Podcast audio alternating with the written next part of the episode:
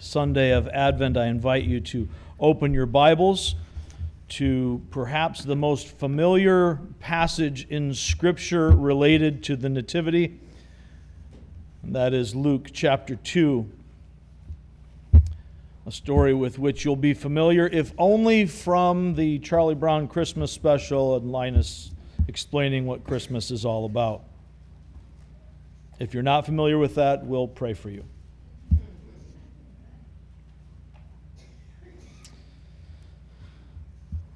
Luke chapter two, we'll be reading the first twenty-one verses. In those days, Caesar Augustus issued a decree that a census should be taken of the entire Roman world. This was the first census that took place while Quirinius was governor of Syria. And everyone went to their own town to register. So Joseph also went up from the town of Nazareth in Galilee to Judea, to Bethlehem, the town of David, because he belonged to the house and line of David. He went there to register with Mary, who was pledged to be married to him and was expecting a child. While they were there, the time came for the baby to be born, and she gave birth to her firstborn, a son. She wrapped him in cloths and placed him in a manger because there was no, no guest room available for them. And there were shepherds living out in the fields nearby, keeping watch over their flocks at night. An angel of the Lord appeared to them, and the glory of the Lord shone around them, and they were terrified. But the angel said to them, "Do not be afraid. I bring you good news that will cause great joy for all the people. Today, in the town of David, a Savior has been born to you. He is the Messiah, the Lord. This will be a sign to you. You will find a baby wrapped in cloths and lying in a manger." Suddenly a great company of the heavenly host appeared with the angel, praising God and saying, "Glory to God in the highest heaven, and on earth peace to those on whom his favor rests." When the angels had left them and gone into heaven, the shepherds said to one another, "Let's go to Bethlehem and see this thing that has happened, which the Lord has told us about." So they hurried off and found Mary and Joseph and the baby, who was lying in the manger. When they had seen him, they spread the word concerning what they had been told about this child. And all who heard it were amazed at what the shepherds said to them. But Mary treasured up all these things and pondered them in her heart. The shepherds returned, glorifying and praising God for all the things they had heard and seen, which were just as they had been told. On the eighth day, when it was time to circumcise the child, he was named Jesus, the name the angel had given him before he was conceived. Father, as we turn our attention to your word this morning, I am keenly aware of the reason that you sent your son. Lord, as we celebrate this season of Advent, of his coming. And we talk so much about the joys of Christmas. Help us not to forget that the reason Christmas exists, the reason for the advent of Christ, is because we are a race in rebellion against you. And every single one of us is guilty under your law. Father, remind us that apart from you, we are spiritually dead. And so you sent the promised Redeemer to save us, to rescue us, to deliver us from the bondage of our sin, to set right what we have destroyed. that we might, for the first time, be able to live out the purpose for which we were born, to bring glory and honor to you, and to enjoy intimacy with you forever. Lord, as we think about these things, we confess to you that we are not without sin, even here now today as we gather for worship. Who can know their hidden faults? Father, forgive us for our sins of ignorance, our sins of neglect, the things we're not even aware of. As we turn from you to our own way just out of habit and ignorance. Lord, save us also from those willful sins, those areas where we know, we know that we are choosing wrong, we are thinking wrong thoughts, we are desiring things that are contrary to your desire, that we are living in a way that is anything but pleasing to you.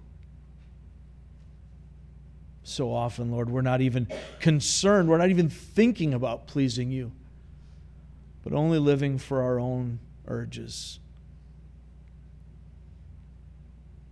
You have promised that when we confess our sins, you are faithful and just to forgive us our sins and cleanse us from all the unrighteousness with which they have stained us.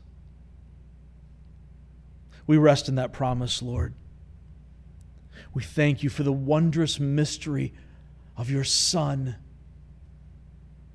your very manifestation wrapped in human flesh,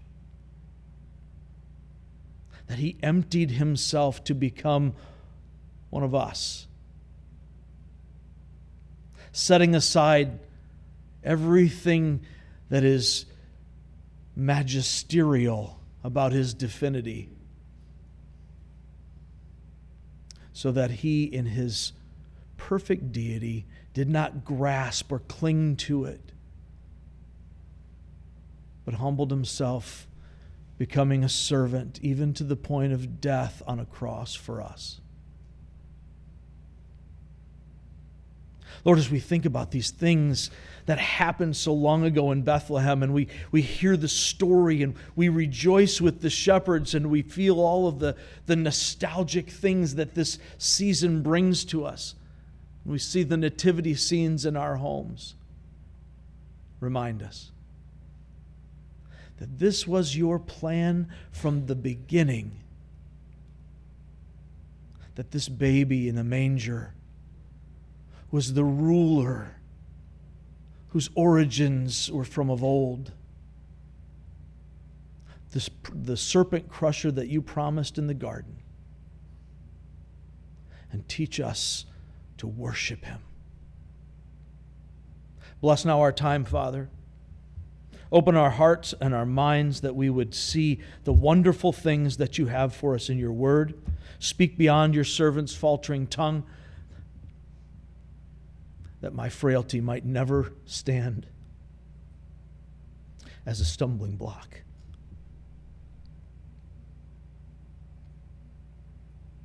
Speak to us by your Spirit and receive all the glory and honor today. In Jesus' name, amen.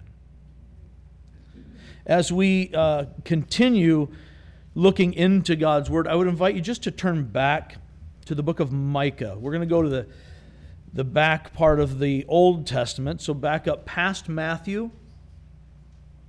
The books are kind of small in there. That's why we call them the minor prophets. They didn't write big books, and I cannot lie. They wrote small books with big meanings. As we look at Micah, our memory verse comes from chapter five, verse two. So I'd invite you to turn there, Micah five. Micah is writing in a time when Israel has found prosperity apart from the Lord, and the Lord is bringing judgment. And the prophet says that this judgment will come against the wicked, but God will not fail to bring the Redeemer that he has promised. Micah five, starting with verse one, we'll just read the first oh, four or five verses.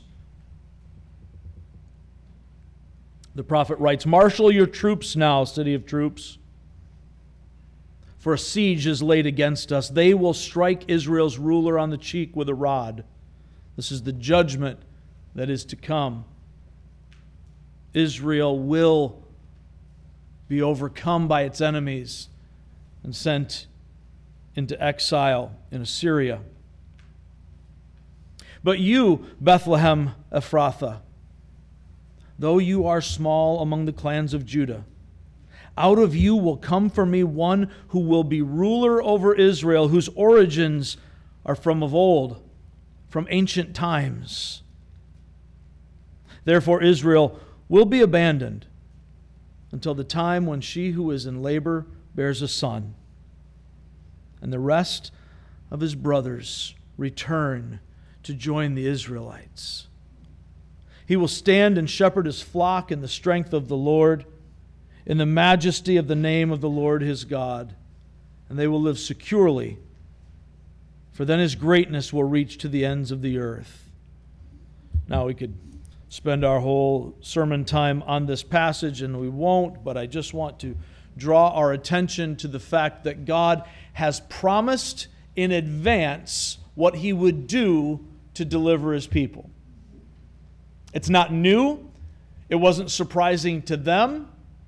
When it becomes surprising is when we pursue our own thinking rather than God's word. And so God, having pronounced his curse on humankind because of sin, the brokenness of our world, everything that we observe comes because sin is present. Now, he pulls out from the world that has rejected him a people to be his own. From the line of Abraham, he develops this nation, Israel.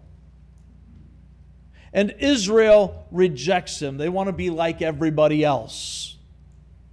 Sounds so familiar, feels so familiar to my own heart.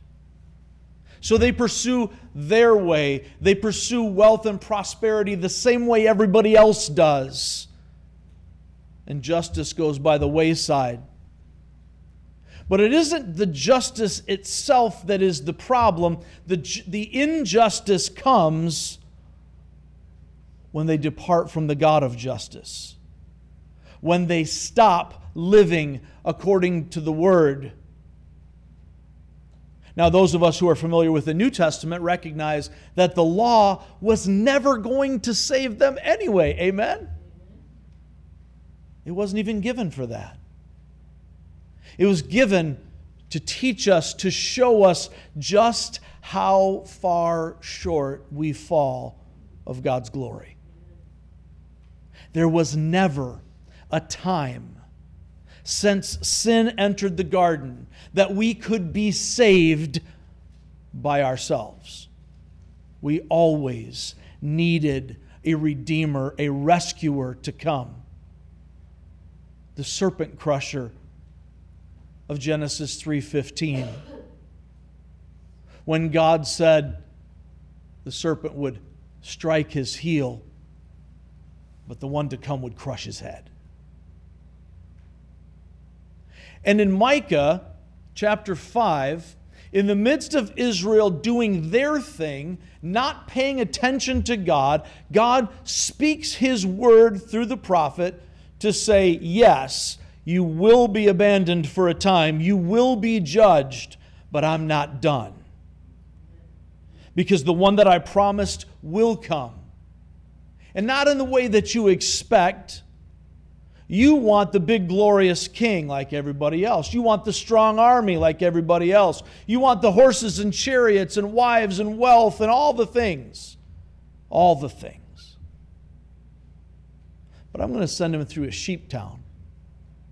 This little burg, this little rural place that's too small to even be considered among the clans of Judah, in Bethlehem. God, using this small, ordinary, boring town. And those of you who have spent your lives in a small town like me, you can understand. We've got a lot of boring that goes on. Praise God, I wouldn't trade it. I've been to the city. I'll stay here. God uses this boring little small town to do the most amazing thing that has ever happened since He created the world. God put on flesh. He loved us so much that He sent His one and only Son, whom He had promised from of old, to be the ruler who would do what Adam was supposed to do and failed, what the kings of Israel were supposed to do and failed, what you and I are supposed to do and fail. And that is to represent Him in the world with holiness and justice for His glory. But this one, this one who comes to Bethlehem from heaven to earth in this podunk town would be the ruler He promised. Now, with that in mind, I just want to draw our attention to the sa- song that we just sang, O Little Town of Bethlehem.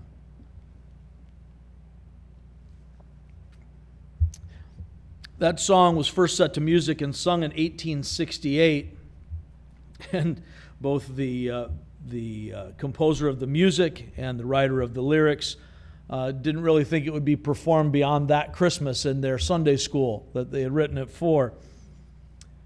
But it appears to have been inspired in eighteen sixty-five when Reverend Phillips Brooks visited Bethlehem and was struck by the quiet little town on Christmas Eve, pondering how oblivious everyone would have been to the glory in their midst. Now, as an American in eighteen sixty-five, surely this picture, this pastoral scene, as he contemplates on Christmas Eve what would have happened on that first Christmas Eve, if you will, had to have been powerfully juxtaposed in his mind with the recent end of the Civil War and the assassination of President Lincoln. Such massive, obviously remarkable events, starkly contrasted with the rather mundane and sleepy town of Bethlehem, this little sheep town, seems to have awakened in Brooks an awareness of the very thing that we see in the core reality of today's text. Our core reality is God uses the mundane and the remarkable to bring about His amazing plan of redemption. God uses the mundane and the remarkable to bring about His amazing plan of redemption.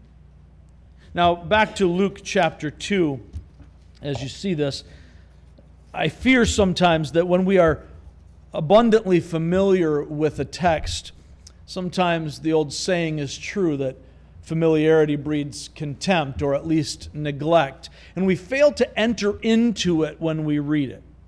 Has that been your experience at times as you've read the Bible? You get to a, a thing that you've maybe heard since you were a child, and, and you stop being in awe of it. You read it, you've heard it, and the words hit you the way they've always hit you, and you miss some of the surprise that's built into the text, some of the wonder with which we should understand it. There are, are three main things I want us to be able to, to pick up from this story. We see them in the events that unfold, but they're really principles that we can draw from as we move forward with it. First, notice this. In God's sovereign plans, there are no random things. All right? Let's jot that down. In God's sovereign plans, there are no random things. Take a look at the first portion of the passage here in Luke two.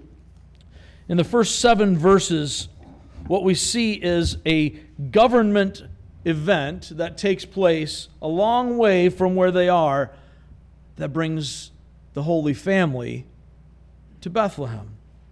Let's read it again. In those days, Caesar Augustus issued a decree that a census should be taken of the entire Roman world. And he gives this parenthetical thought that this was the first census that took place while Quirinius was governor of Syria. And everyone went to their own town to register. Now notice what's happening here. Maybe you can identify with the government expecting, demanding, mandating things that you may or may not be comfortable with. Maybe we can still today relate to having censuses, to having to pay taxes, to having the government say this is what you will do and what you will not do. And here, this strange thing, why in the world would, would Luke, as he's giving an account of Christ, tell us about a government census? Well, because that's what led these people to go to their own town to register. Notice, picking up with verse four, so Joseph also went up from the town of Nazareth in Galilee to Judea, to Bethlehem, the town of David. Why? Because he belonged to the house and line of David. So Joseph, you know, Jesus' adopted father, because his daddy was God, right? Joseph comes from the line of royal rulers in Israel, specifically in Judah, in the southern kingdom. And just as God had promised David in Second Samuel seven that one from his line would always be ruler over Israel, looking forward to the Messiah in that forever king, God kept his promise in that Davidic covenant through all these generations, from Boaz and Obed and Jesse and David, all through the ages, to come to this place where this obscure, unknown carpenter from Nazareth, a town of kind of rough reputation, it's not really thought of as some great place, in a region that's called Galilee of the Gentiles. It's a heavily Gentile area, not respected by Jews and Israelites. He's of David's line. And the emperor, knowing nothing of any of this, does what God intends and moves them. The emperor doesn't know who Joseph is. He doesn't know who Jesus is. He doesn't care. He's a pagan. And his census causes them to do exactly what God had already ordained from before time began. The origins of this ruler are ancient, from of old. And now, this promise is kept through a government census. God does amazing, sovereign things. What do I mean by sovereign? Sovereign means he has the authority to do whatever he wants. There is no part of any, any piece of human history that is outside of God's hand. Now that brings a lot of questions, maybe for some of us more questions than answers, but the bottom line is that God is the boss. You can reject that or you can rebel against that, but one way or another, in the end, we will all find out how it plays out. In God's sovereign plans, there are no random things. So Joseph also went up from the town of Nazareth in Galilee to Judea, to Bethlehem, the town of David, because he belonged to the house and line of David. Verse five, he went there to register with Mary, who was pledged to be married to him and was expecting a child. Now that might not hit you the same way today as it would have hit them then, right? It's, it's pretty normal for us in our society to have children and not be married.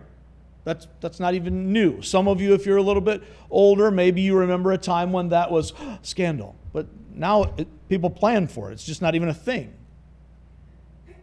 But at that time, for, among the people of God, where the law in the Old Testament called for stoning in adultery and fornication, this is a pretty big deal.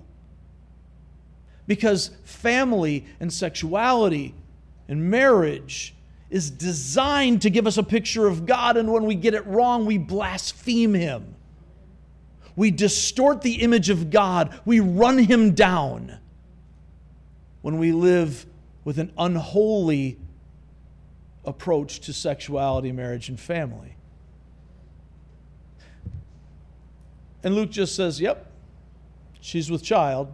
They're expecting. They're betrothed, not married yet. And she goes with him for this census.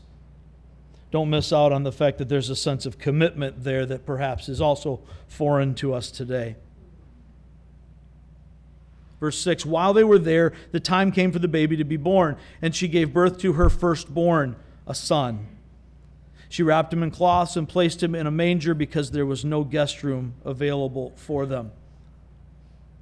This picture, baby in a manger, right? They're in this, supposedly in a stable. We talk about that. It doesn't mention a stable, but that's a presumed thing, that they're in some sort of a stable. There's a feeding trough there. That's what a manger is.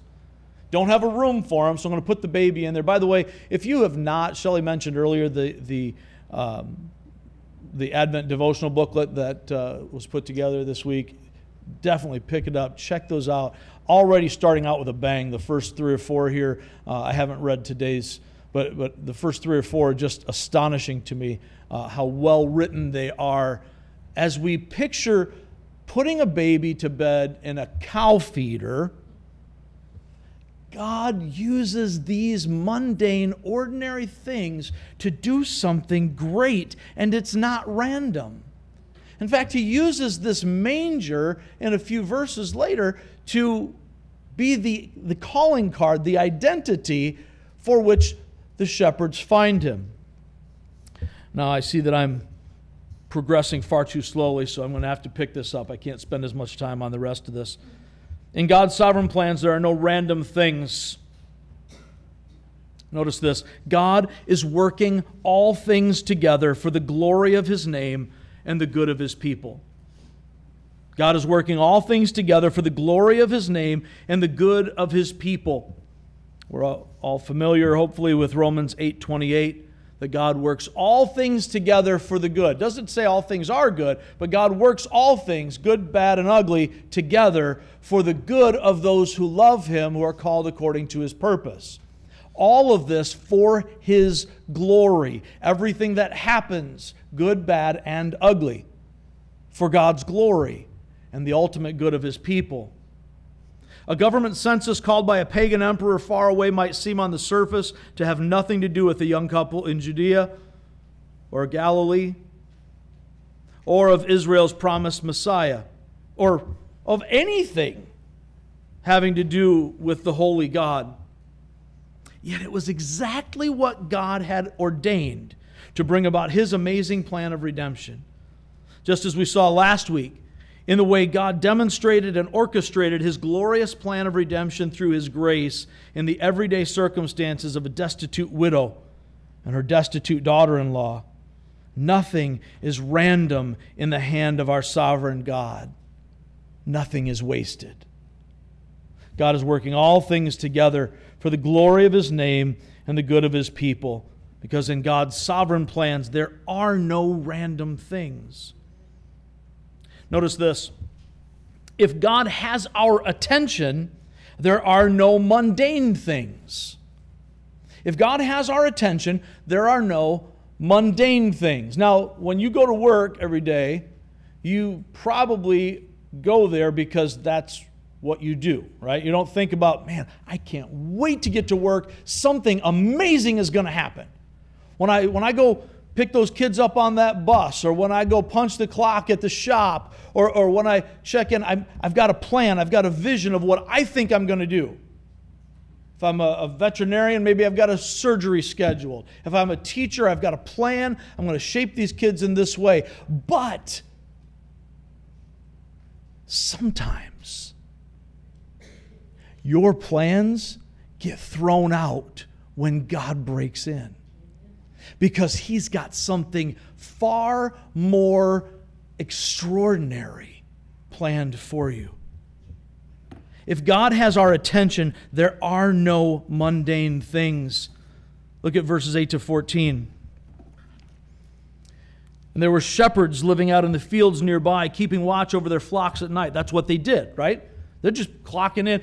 In my mind, maybe, maybe I'm strange, not maybe, but ride with me here. How many of you remember the, the Looney Tunes cartoons with the, the sheepdog and the wolf, you know, Ralph and Fred, and they're checking in, the sheepdog's there doing the job. Y'all know, right? Say amen if you know what I'm talking about. Amen. All right. So the sheepdog's there, and they, you know, they can't see and all this kind of stuff. And they clock in, they clock out, and they're buddies when they get off, and then they fight when they're there. I'm picturing that, right? This is these shepherds. They're checked in because they're watching the sheep, just pulling their shift. Just normal. And then something amazing happens. Now maybe my life is too animated, because I'm, as I'm saying this, just as I said those words, I'm thinking of The Incredibles. When Mister Incredible comes out in the driveway in a bad mood and says, "What are you waiting for, kid?" He says, "I don't know, something amazing, I guess." Maybe we should be waiting for something amazing too. Verse nine, an angel of the Lord appeared to them. Now before anything else happens, you show up to work. You're sitting in your office chair typing on the computer, and an angel shows up in the office. What else matters? Whatever was on your agenda before kind of just got bumped, right? I, I'm sorry, Mister Angel, I got a deadline here. I got to finish this up. Can we talk later? Let's, let's get an appointment for next Tuesday, perhaps, because I'm really busy right now. In the middle of their regular, ordinary lives, an angel shows up.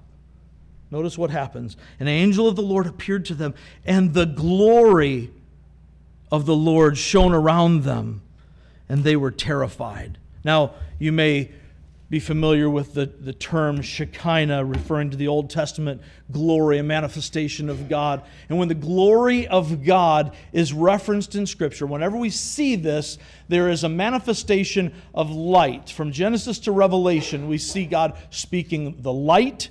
We see God being the light of the city in Revelation. All throughout the Scripture, God's glory is represented by light and power. And here we see no difference. The glory of the Lord shone around them. And as you might expect, they were terrified.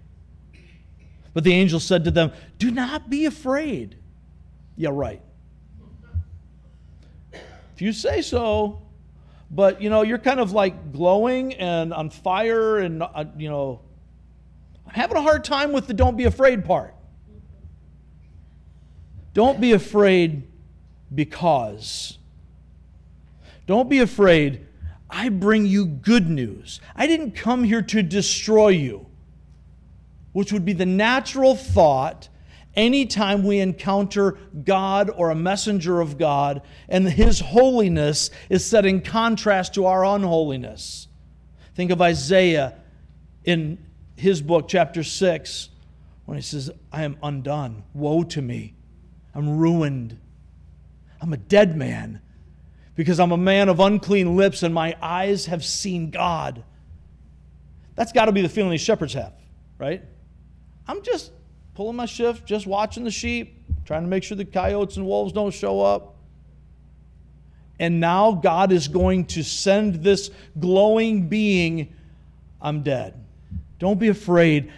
I'm not coming to judge and destroy you. I'm bringing you good news that will cause great joy, not just for you, shepherds in Israel, shepherds tending the flocks for the sheep that will be used in the sacrifice at the temple in Jerusalem. Not just for you insiders, I'm bringing good news for all of them folk, all of those outsiders, those others, those Gentiles. Well, wait a minute, we're shepherds. The, the regular folks in town don't think very highly of us anyway. Even as Jews, we're kind of outsiders. This message would hit them pretty well. Good news, they'll be causing great joy for all the people. Today in the town of David, remember that promise, Second Samuel seven? In the town of David, a Savior has been born to you. He is the Messiah, the Christ, the Lord. Lord is master, ruler. Isn't that exactly what we just read in Micah? The ruler will come out of tiny little Bethlehem, whose origins are from of old. This will be a sign to you. You'll find a baby wrapped in cloths. Not surprising, that's what you would do. Swaddling the baby, typical. It's not the swaddling that's the sign. It's that this baby wrapped in cloths is in a cow feeder, lying in a manger. Suddenly a great company of the heavenly host appeared with the angel, praising God. One angel, huge. You're talking about lighting up the sky. A great company, not a, not a little band, a great company of the heavenly host. Elsewhere that's rendered the armies of heaven. Same, same phrase in other places. The armies of heaven show up. Now it just, just let's dial it back a little bit, right? I went down to visit my son at, at uh, the Army Post where, where he lives in Georgia, and got to see uh, the, the big vehicles, and they didn't have any tanks out where we were, but they, you know, every, we'd be driving and there's a tank crossing, right? Like, wait, we have deer crossing. A tank coming across. So if somebody delivers you a message and it's an important person, somebody in a uniform shows up at your door, says, I have a message. Whoa, this is kind of official. Now picture that person showing up with unit upon unit of military personnel in their full garb with the tanks to help deliver this message. I'm having a hard time hearing the message right now because I'm overwhelmed. Yeah, do not be afraid makes a lot of sense. This great company of the heavenly host appeared with the angel, praising God and saying, Glory to God in the highest heaven. In Latin, Gloria in excelsis Deo. When you sing those words, when you sing these Christmas songs, let them sink into your mind and heart. It's a song of worship. We are singing with the angels, Glory to God in the highest. And he goes on, they go on to say, and on earth, peace to those on whom his favor rests. We live in a world without peace. And yet, the Lord has made peace for those who will receive him by faith. If God has our attention, there are no mundane things. Hanging out in the pasture watching sheep, pretty mundane. Until you give God your full attention. Now, everything changes. Mark this down. God's glory makes the ordinary extraordinary. God's glory makes the ordinary extraordinary. A donkey saving a charlatan prophet. Just a donkey. God has this donkey stop. And his, his owner beats him because the donkey is not obeying. Turns out there's an angel ready to slay this charlatan prophet Balaam. And the donkey is saving him. Ordinary things God does something extraordinary with it. A shepherd in Judah turned prophet of Israel, the prophet Amos. He's just a farmer, a shepherd who also tends fig trees, and God calls him from Judah to go up to the northern kingdom. They kind of look down on Judah a little bit. So these are divided kingdoms. It's supposed to be one. Now there's animosity between them. And he goes to Israel, to the north, to bring the word of God in judging them. Ordinary stuff. God does the extraordinary. You may be familiar with the time when Jesus took a boy's lunch. I'm sure his mama wasn't thinking about anything extraordinary when she packed it for him. Here's a little peanut butter and jelly, or in his case, fishes and loaves of bread. Jesus didn't need anybody's lunch. He created the entire universe. He didn't need the fishes and bread. But he took what was ordinary and he made it extraordinary. That's what God does. How about this? I'm, for the sake of time, I won't have you turn there, but jot down Second Kings five. Second Kings five, verses eight to fifteen. An important general by the name of Naaman, long story short, ends up with leprosy, finds himself before the prophet of God in Israel. He's from a warrior Uh, a, a warrior nation or clan uh, outside of Israel. He's sent, the king of Aram sends him to Israel. He ends up before the prophet Elisha, and Elisha says, I want you to go and dip in the Jordan. Go take a bath. You're going to do this seven times. Naaman's ticked. It's like, seriously, we got better rivers where we're from. This, you know, this, this is like a little creek. What, what's going on? Or creek for those of you not from Michigan. So the This little this little crick, this little muddy thing. I'm supposed to go take a bath in this stupid little stream. And his servants say, look, he asked you to do this little small thing, this ordinary, boring little thing. If he'd asked you to do some fantastic thing, to pay a lot of money or to sacrifice a bunch of animals or, or, or to, to whatever, stand on your head for five days, wouldn't you have done that? So he does it, and he comes up out of the water clean of leprosy. Just so you know, that's not how medicine works. That's not how leprosy works. Crick water doesn't cure leprosy. If anything, you know, get some leeches on you or something. But that's not what happens. God uses these ordinary things, and his glory makes the ordinary extraordinary. Ordinary or common in the Bible is used in contrast to that which is holy or sacred. It's the everyday stuff of life. Holy or sacred is that which is specially set apart for God. The shepherds are just doing what they always do. Nothing especially special.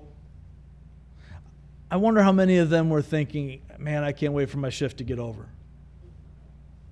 There's just, you know, this is just another boring night out in the pastures. Then God breaks in, and the sky breaks open, and the angels break into this extraordinary proclamation. What is it that made this particular night extraordinary? It was the glory of the Lord. In this mundane moment, God got their attention, and what was ordinary became holy. God made it holy and set apart to himself. Colossians three tells us to set our minds on things above, not on earthly things.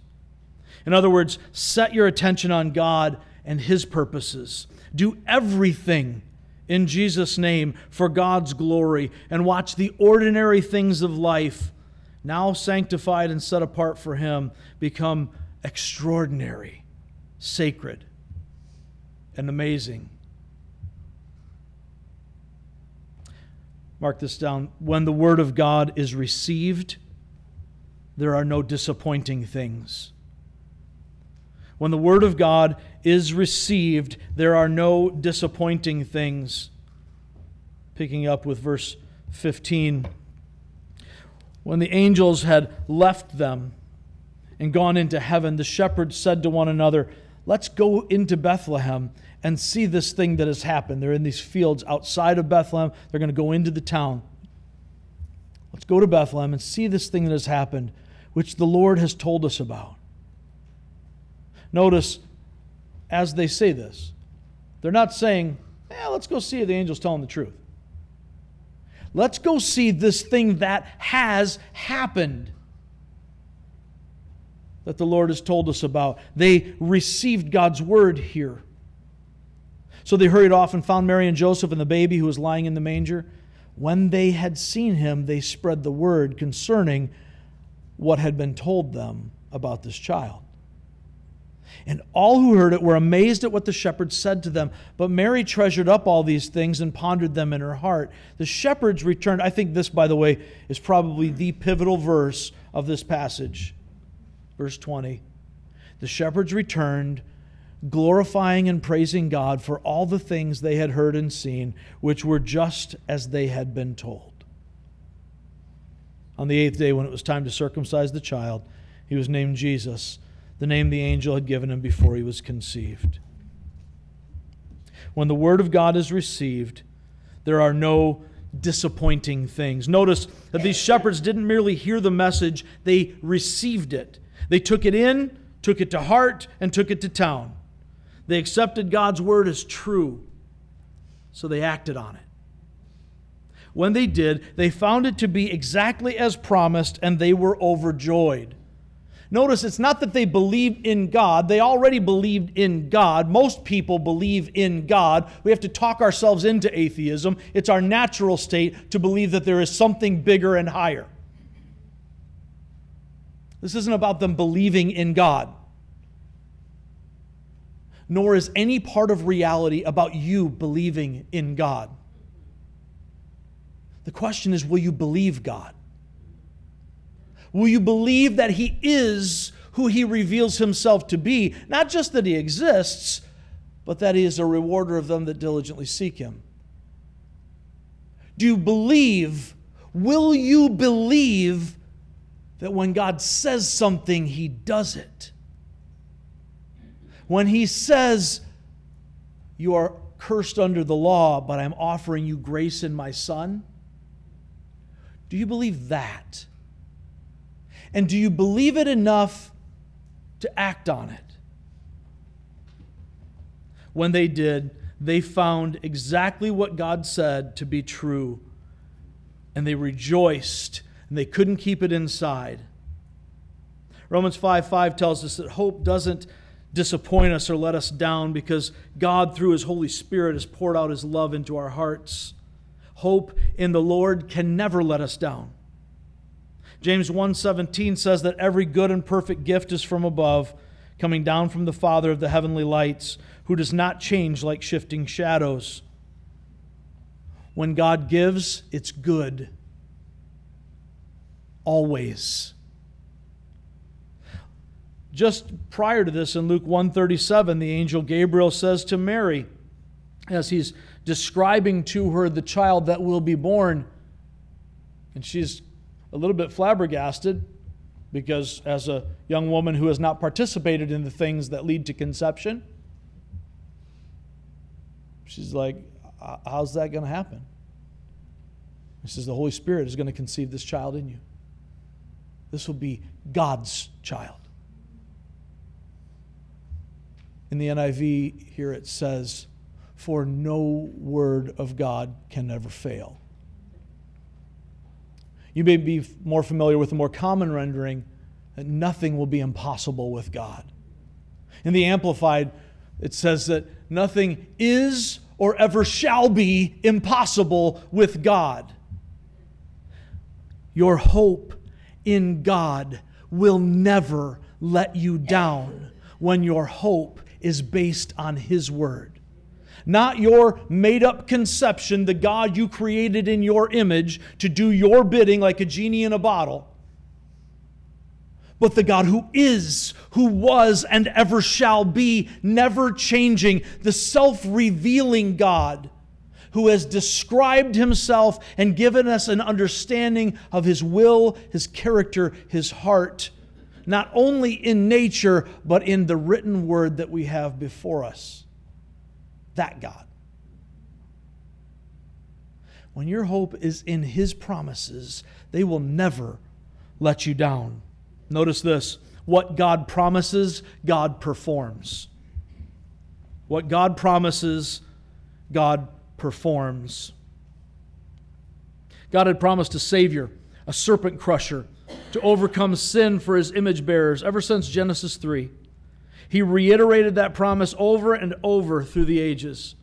And now, through mundane and remarkable events, he brought all of history to Bethlehem to bring about his amazing plan of redemption. When God says it, God does it. You can count on it. Any word from the Lord is as settled as if it had already happened. When the shepherds investigated the things they had been told, they accepted it by faith. They accepted it as true before they saw it. But they still investigated it. Reasoned faith, unafraid to dig and discover and wrestle. This is what we're called to. Not faith that is blind, but faith that has seen the evidence of God, that accepts God at his word before I see him do what he says. Willing to dig in. They believed, and then they investigated, and they found that the evidence bore out the reality they had already received by faith. God said it, God did it, they believed it, then they saw it, and they praised God for it, telling everyone around.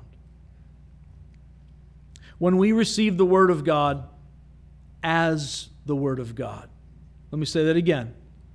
When we receive the Word of God as the Word of God, not just hearing it as another thing, as some religious concept that we aspire to, but when we recognize God's Word as actually being spoken, breathed out by Him, it will never let us down.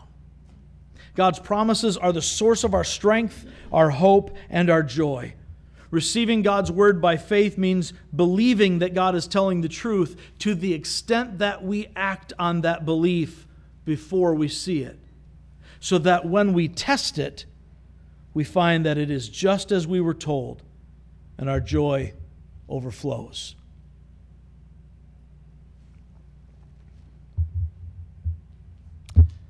As we wrap this up, there's so much more that I would like to say. I'm going to trust that God's going to say it better than I will by His Holy Spirit. A long time ago, God sovereignly ordained mundane, ordinary, apparently random events to bring about His remarkable, amazing, perfect plan to save His people from our sins. He used a boring little rural town like Bethlehem, the house of bread, that's what Bethlehem means, to bring the bread of life to us. The town of David, to bring the perfect ruler from David's line, just as he had promised long before. He loved the world so much that he sent his one and only Son, so that whoever received his Son by faith would be brought from spiritual death and eternal condemnation to eternal life as his redeemed, accepted, loved children. When the appointed time had fully come, God sent His Son to be born of a woman under the law to redeem people like us, sinners condemned under the law, so that we might have adoption to the full standing of Jesus Himself. Let me say, if you have not yet received Jesus as your Redeemer, Savior, and Master by faith, don't wait. Don't wait. You don't know what tomorrow holds. You don't know what the next moments hold. The last two years, if nothing else, ought to teach us that. Trust Him now. It's as simple as crying out from your heart, Lord, I'm yours, save me, and turning from your own way to give him the run of your life. If you're ready to do that today, I'd love to walk you through it. I'd love to help you on your path to a life of obedient faith, life, and growth. Come see me afterwards. If you're already united to Christ by faith, then by all means make sure that you're giving him your full attention. Let him make your common things holy, your ordinary life extraordinary, as you set yourself apart to him and live for his glory. Let's pray together. Heavenly Father, thank you so much for your word.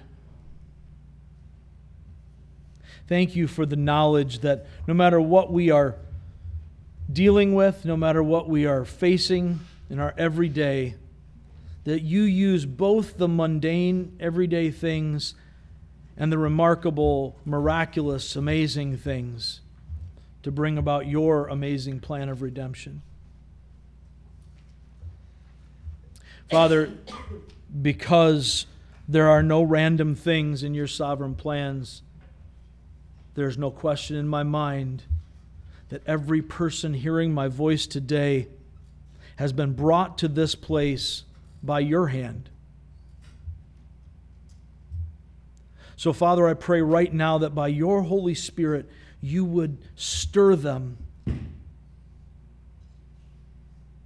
that you would steal out from them their heart of stone and give them a heart that is responsive to you. Lord, we don't want to manipulate anyone's emotions. That's fruitless. We recognize that that which is sown to the flesh reaps only of the flesh. So we pray that your Spirit would intervene, that you would convict us of our sin, of our self-driven life,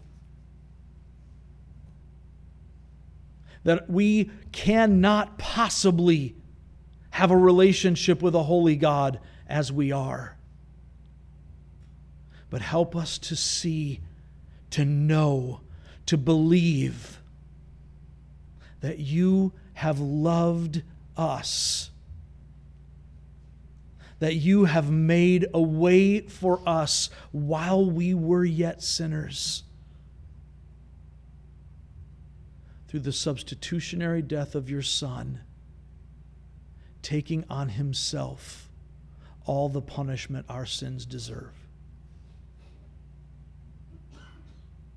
Father, as you bring this to our minds, I pray that this would spark a new devotion in those who are already yours, and that it would cut to the heart of those who are not, that they might be yours, even, even Lord, in this moment. Thank you for your grace, the only way we can be saved. We pray these things in the name of your precious Son, Jesus. Amen.